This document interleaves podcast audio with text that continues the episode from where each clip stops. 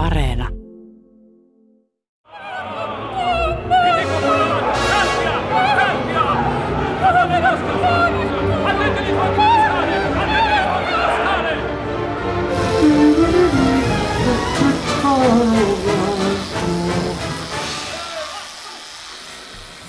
Hyvää iltaa. Tänään äänessä työttömien tenorien liiton varapuheenjohtaja Matteus Maksanielu. Hei.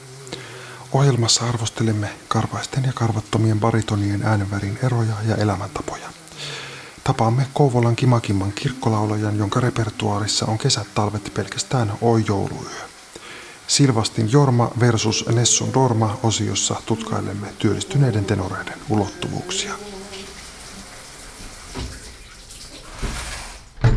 Ja taas jallitin teitä niin, että soi. Antti Holma, eli minä se vain täällä jälleen houkuttelen teitä hunajaisena omana itsenäni operaan vai munajaisena. No niin, sillä tavalla lähti käyntiin tällä kertaa tämä. Nyt ollaan päästy jo operan penkkiin asti, ainakin mielen maisemassa. Hetkinen, missä mulla on tavarani? Täällä ne on. Väliajalla on käyty, eväät on syöty, pikkusen olostellen siitä foliosta jossain nurkan takana ja, ja tuota, toivottavasti ehditte piipahtaa pikkulan puolella.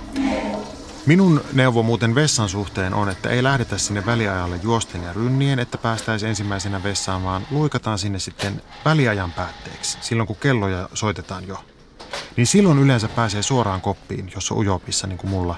Mutta samaan aikaan tietysti siinä on se, että yltyy se paniikki siitä, että entä jos en ehdikään takas penkkiin. No, no, no, no, no, no, no, io Kerran muuten vuosia sitten kansallisoopperan väliajalla niin etin vessaa ja löysinkin sieltä alakerrasta ja, ja menin sinne ja, ja siinä oli sitten rouvia jonossa ja kun painoin kättä kahvalle, niin sieltä huutaa mummo takaa, että täällä on jono. Sanoin, että ai anteeksi, kun mä katsoin, että tässä on siis miesten vessa. Niin mummo huusi vielä vihaisemmin, että täällä ei nyt eritellään jonoa sieltä. Mä sanoin, että antakaa anteeksi. Minä en tiennyt tästä teidän järjestelmästä, mutta ei tarvitse sentään noin ikävällä tavalla käyttäytyä. Ja olin yhtä aikaa kauhean onnellinen siitä, että kerrankin toimi ajatus näin nopeasti ja sitten surullinen siitä, että kyllä nyt varmaan pitäisi perjantai-iltana mieluummin olla jossain suurkaupungin yössä paidatta bailaamassa, kun ojentaa mummoja operan vessajonossa, mutta tuota, toisaalta suurkaupungin yöstä joutuu ehkä helpommin Mieron tielle kuin operan vessajonosta. Ja sitten tietysti nykytiedon valossa, niin se mummahan oli vain sukupuolineutraalin vessa-ajattelu urauurtaja ja, ja minä tämmöinen binääriin juuttunut muumio. O tempora o mores, sanos Holma Antti, kun vessassa mummo kiusassa. No niin. Binääristä, eli kaksinapaisesta ajattelusta muuten. Onkin ilo tepastella jälleen aasinsiltaa kohti, sillä sukupuolista kun puhutaan, niin oopperassa ollaan iloisesti stereotypioissa kiinni. Kas kun 1700-luvulta ja vielä aikaisemmilta luvuilta käsin kolkutellaan, niin kyllä se vaan ikävä kyllä on niin, että girlbossien asemasta näyttämöllä hyörii omenoita poimimassa joku lenssiä neitsyt suluissa soprano, jota yrittää naittaa rikkaalle prinssille suluissa tenori, elähtänyt köyhä isä suluissa basso. En ole siis, en ole ihan varma, että onko tämä juoni jossain operassa vai ei, mutta väitän, että voisi olla. Tarkoitan siis, että, että tuota, stereotyyppisellä ajattelulla, että herkät naiset laulaa korkealta, ja sitten komeet sankarimiehet myös sieltä korkeammalta. Äidit, imettäjät, pahat isät ynnä muut peikot laulaa sitten matalalta. Koomiset oopperat ammentaa monesti commedia dell'arten perinnelaarista, eli sellaisen keski-eurooppalaisen kiertueteatterin keskiaikaisesta esimuodosta käsin. Ja siinä oli tämmöisiä voimakkaan tyypiteltyjä olentoja, kuten komeita hyväksikäyttäjämiehiä, eli Don Giovanneja ja kaiken anteeksi antavia Donna Annoja, ja, ja, ja, jotka rakastaa niitä miehiä sitten kuitenkin kaikesta huolimatta. Ja sitten tragedioissa oli kaikkea kauheita äidinmurhaa ja lapsen tappoa ja petturuutta ja kansansaduista antiikin myytteihin. Ja, ja sitten tuota, sitten sitä voisi ajatella, että on jotenkin modernia tai kokeellista, kun, kun Straussin Rosenkavalierissa teini-ikäistä nuorta rakastajakreiviä Octaviota esittää nainen niin sanotussa housuroolissa, samoin Kerubinoa Figaron häissä onko, se Cherubino, en tiedä.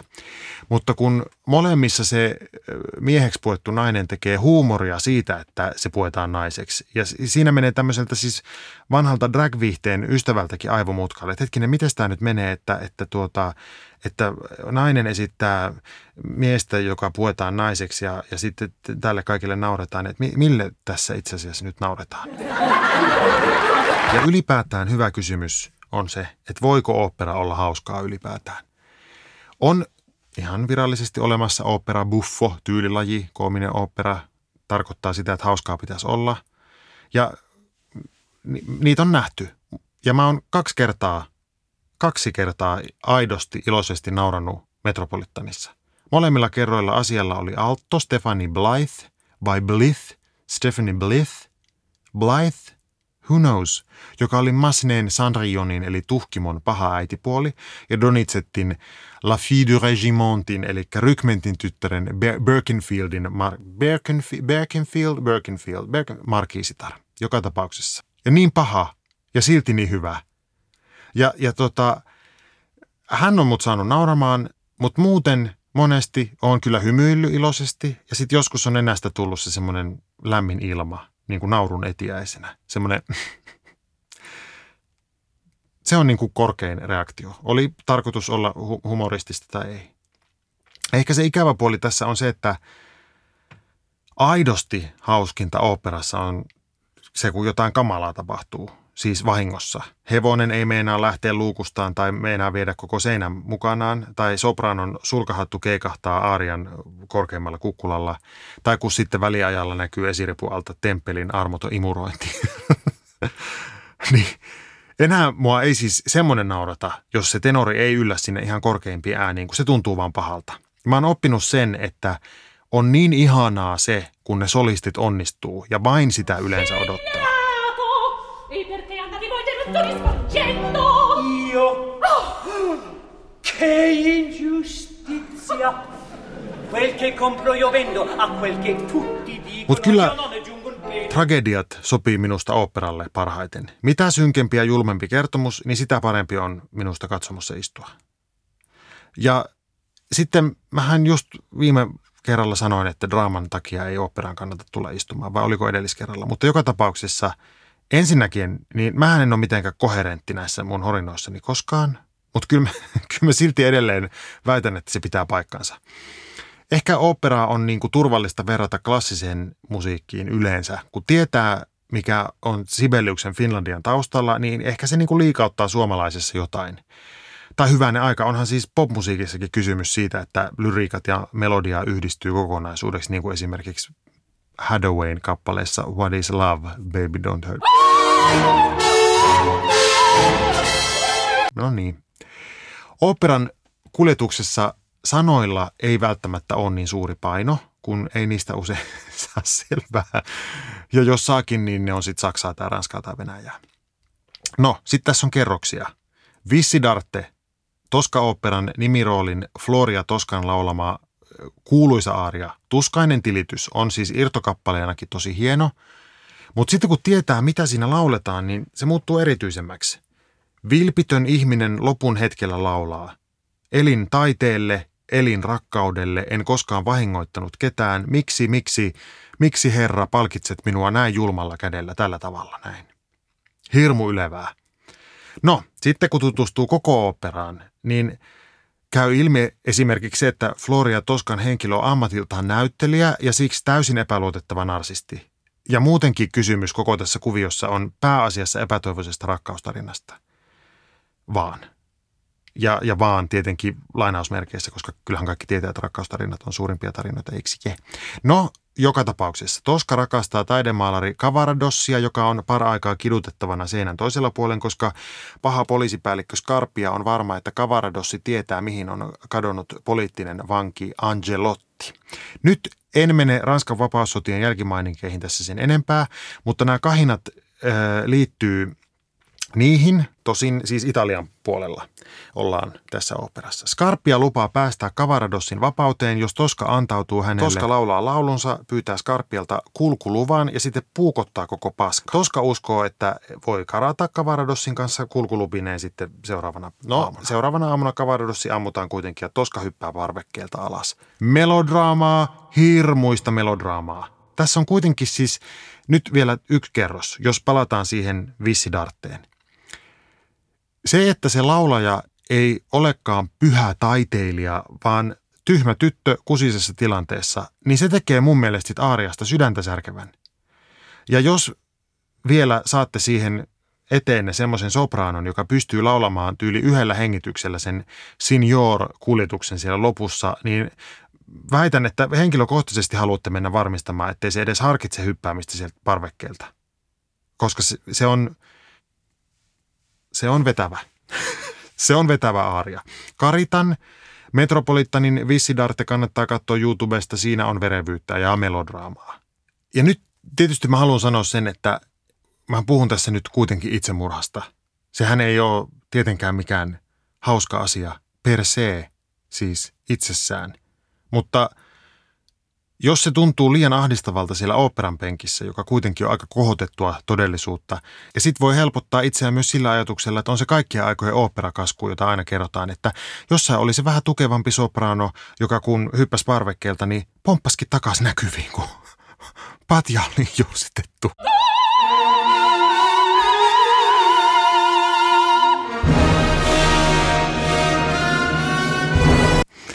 No niin. Toska nyt on vielä tuommoinen kevyesti historiallinen melodraama eurooppalaisessa viitekehyksessä ja kertoo näyttelijästä, samoin kuin suht tuntemattoman Francisco Chilean Adriana Le Couvreur, joka tapahtuukin siis puoliksi teatterissa, Comedy Françaisin backstageillä, ja siinä on muuten paljon toskaa vielä juonekkaammat käänteet, ihan myrkytettyjä kukkia tuodaan laatikossa. Mutta aivan erityistä oopperassa on se, että häpeilemättä omitaan kaikki kulttuurit. Mä en tiedä, tykkääkö mä sitä erityisesti, varsinkin kun mä oon itse aikanaan näytellyt japanilaisessa klassikonäytelmässä japanialaista ja se hävetti ihan hirveästi. Ja sitähän nähdään operassa. Puccinin toinen helmi on tietysti se Madame Butterfly, jossa geisha rakastuu amerikkalaiseen sotilaaseen 1800-1900-luvun taitteessa. Un Bel di Vedremo-aariassa Cho, Chio, miten se, onko se sitten Chio Chio? Chio Chio, Chio. Chio Chio San laulaa, että kyllä se minun sotilaani vielä palaa. Ja voi saakeli, että sattuu, kun kaikki tietää katsomossa, että tämä ei muuten pääty hyvin. Ja sehän palaa se sopil- sotilas, mutta simpsakka uusi vaimo kainalossa. Ja Aasiassa päin on myös Puccinin Turandot, josta käydään muuten edelleen kiivasta keskustelua, että äänetäänkö se viimeinen T siinä sanassa vai ei. Aikalaiset sanoivat, että Puccini ei itse koskaan ääntänyt, mutta sitten tuli kuvioihin Puccinin pojan tytär, joka on nykyisin jo edesmennyt, ja se on sanonut, että kyllä pitää ääntää. Mutta hän olikin ruokkolapsi ja voitti oikeustaistelun perinnöstä vasta vuonna 1995, joten en tiedä sitten, että miten luotettava lähde hän oli tässä ääntämisasiassa. Tästä saatte muuten lämpiön hyvää keskusteltavaa. Mun mies sanoo aina, että tyrandot, ja se on musta hyvä. Tyrandot. Se tapahtuu Pekingissä legendaarisina aikoina, vaikka Taru on alun perin kai persialainen – ja siinä on kiukkunen prinsessa, joka ei lämpene kellekään, ja minä ainakin samaistun siihen. Ranskalaisen Sansansin Sansanin, Sansanin, Samson ja Delilah tapahtuu yllätys yllätys vanhan testamentillisina aikoina 1150 vuotta ennen ajanlasku alkua ja kertoo fitnessurheilusta ja hiusten leikkuusta. No he, he, he, he, ei sentään. Toivottavasti kukaan ei myöskään tee sitten semmoista tulkintaa nyt näyttämälle.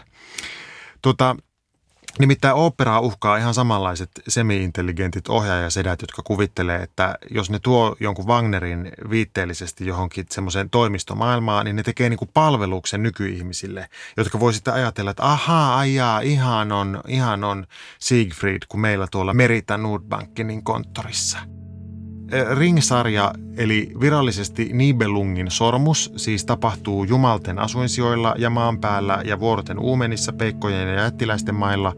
Enkä usko siis itse, että tätä kuviota siirtämällä sinne neukkariin, niin auttaisi ketään muuta kuin ahdistumaan. Ja varsinkin kun Valkyriassa Jumalan poika löytää siskonsa, Jumalan tyttären siis, metsämökistä sattumalta ja he rakastuu suloisen insestisesti toisiinsa Jumal-isänsä siunauksella. Tämä Jumal-isän rouva ei piittaa tästä kuviosta, joten hän maanittelee sen isän olemaan suojelematta poikaansa taistelussa tyttärensä tätä entistä miestä vastaan, mutta siitä sitten seuraa ikäviä asioita Jumalan kolmannelle tyttärelle. Itse asiassa, joo, ja kun hän on Valkyria Brun, Brunhilde, niin hän ei ole syntynyt siis niin kuin syrjähypystä, vaan tämän Jumalan päästä. Kaiken ytimessä on maaginen sormus, jonka Peikko anasti merenneidolta itse asiassa ja anasti kullan, josta teki sormuksen, koska Kiros Kaikki on erityisen sekavaa, mutta ihanaa. Tämä on kaikki totta. Ja, ja e, sormusten herran naapurissa ollaan, eikä minusta siis tämän takia kannata missään tapauksessa lähteä modernisoimaan yhtään mitään. Valaistusjärjestelmä ehkä, koska valo on minun mielestä tärkeä asia operassa.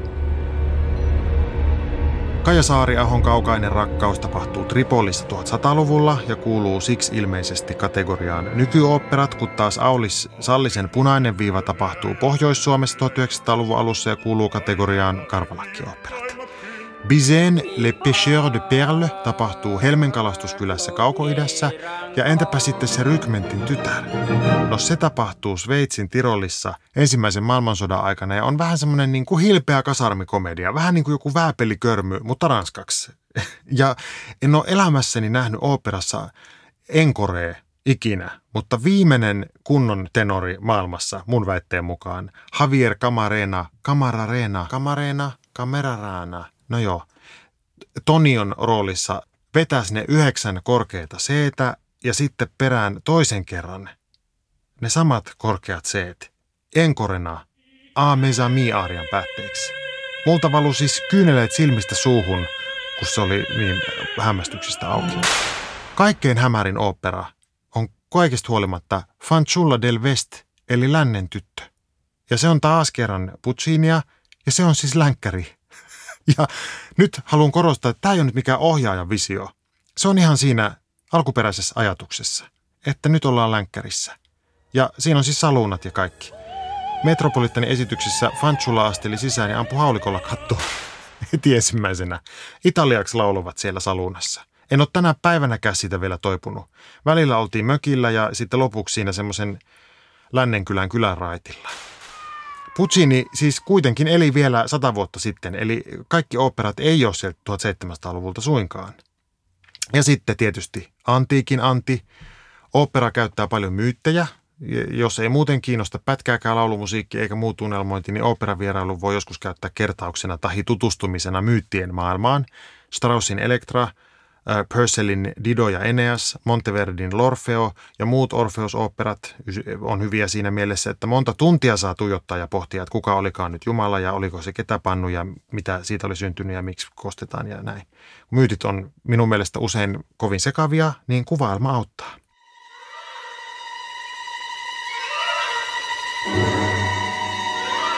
Kaikista operoista kertomuksen tasolla minun suosikkitarina on ollut Bartokin Siniparan linna. Li, Siniparan linna. Se perustuu kansantaruun ja on valitettavasti siis seksistinen ja hirveä niin kuin suuri osa operoista. Siinä on siis nainen, joka on päättänyt muuttaa Siniparan luokse, vaikka Siniparasta kerrotaan kauheita asioita. Ja nainen kuvittelee, että hän voi auttaa Sinipartaa paranemaan tästä kauheudesta ja sisustaa hänen kotinsa uudelleen mukavasti.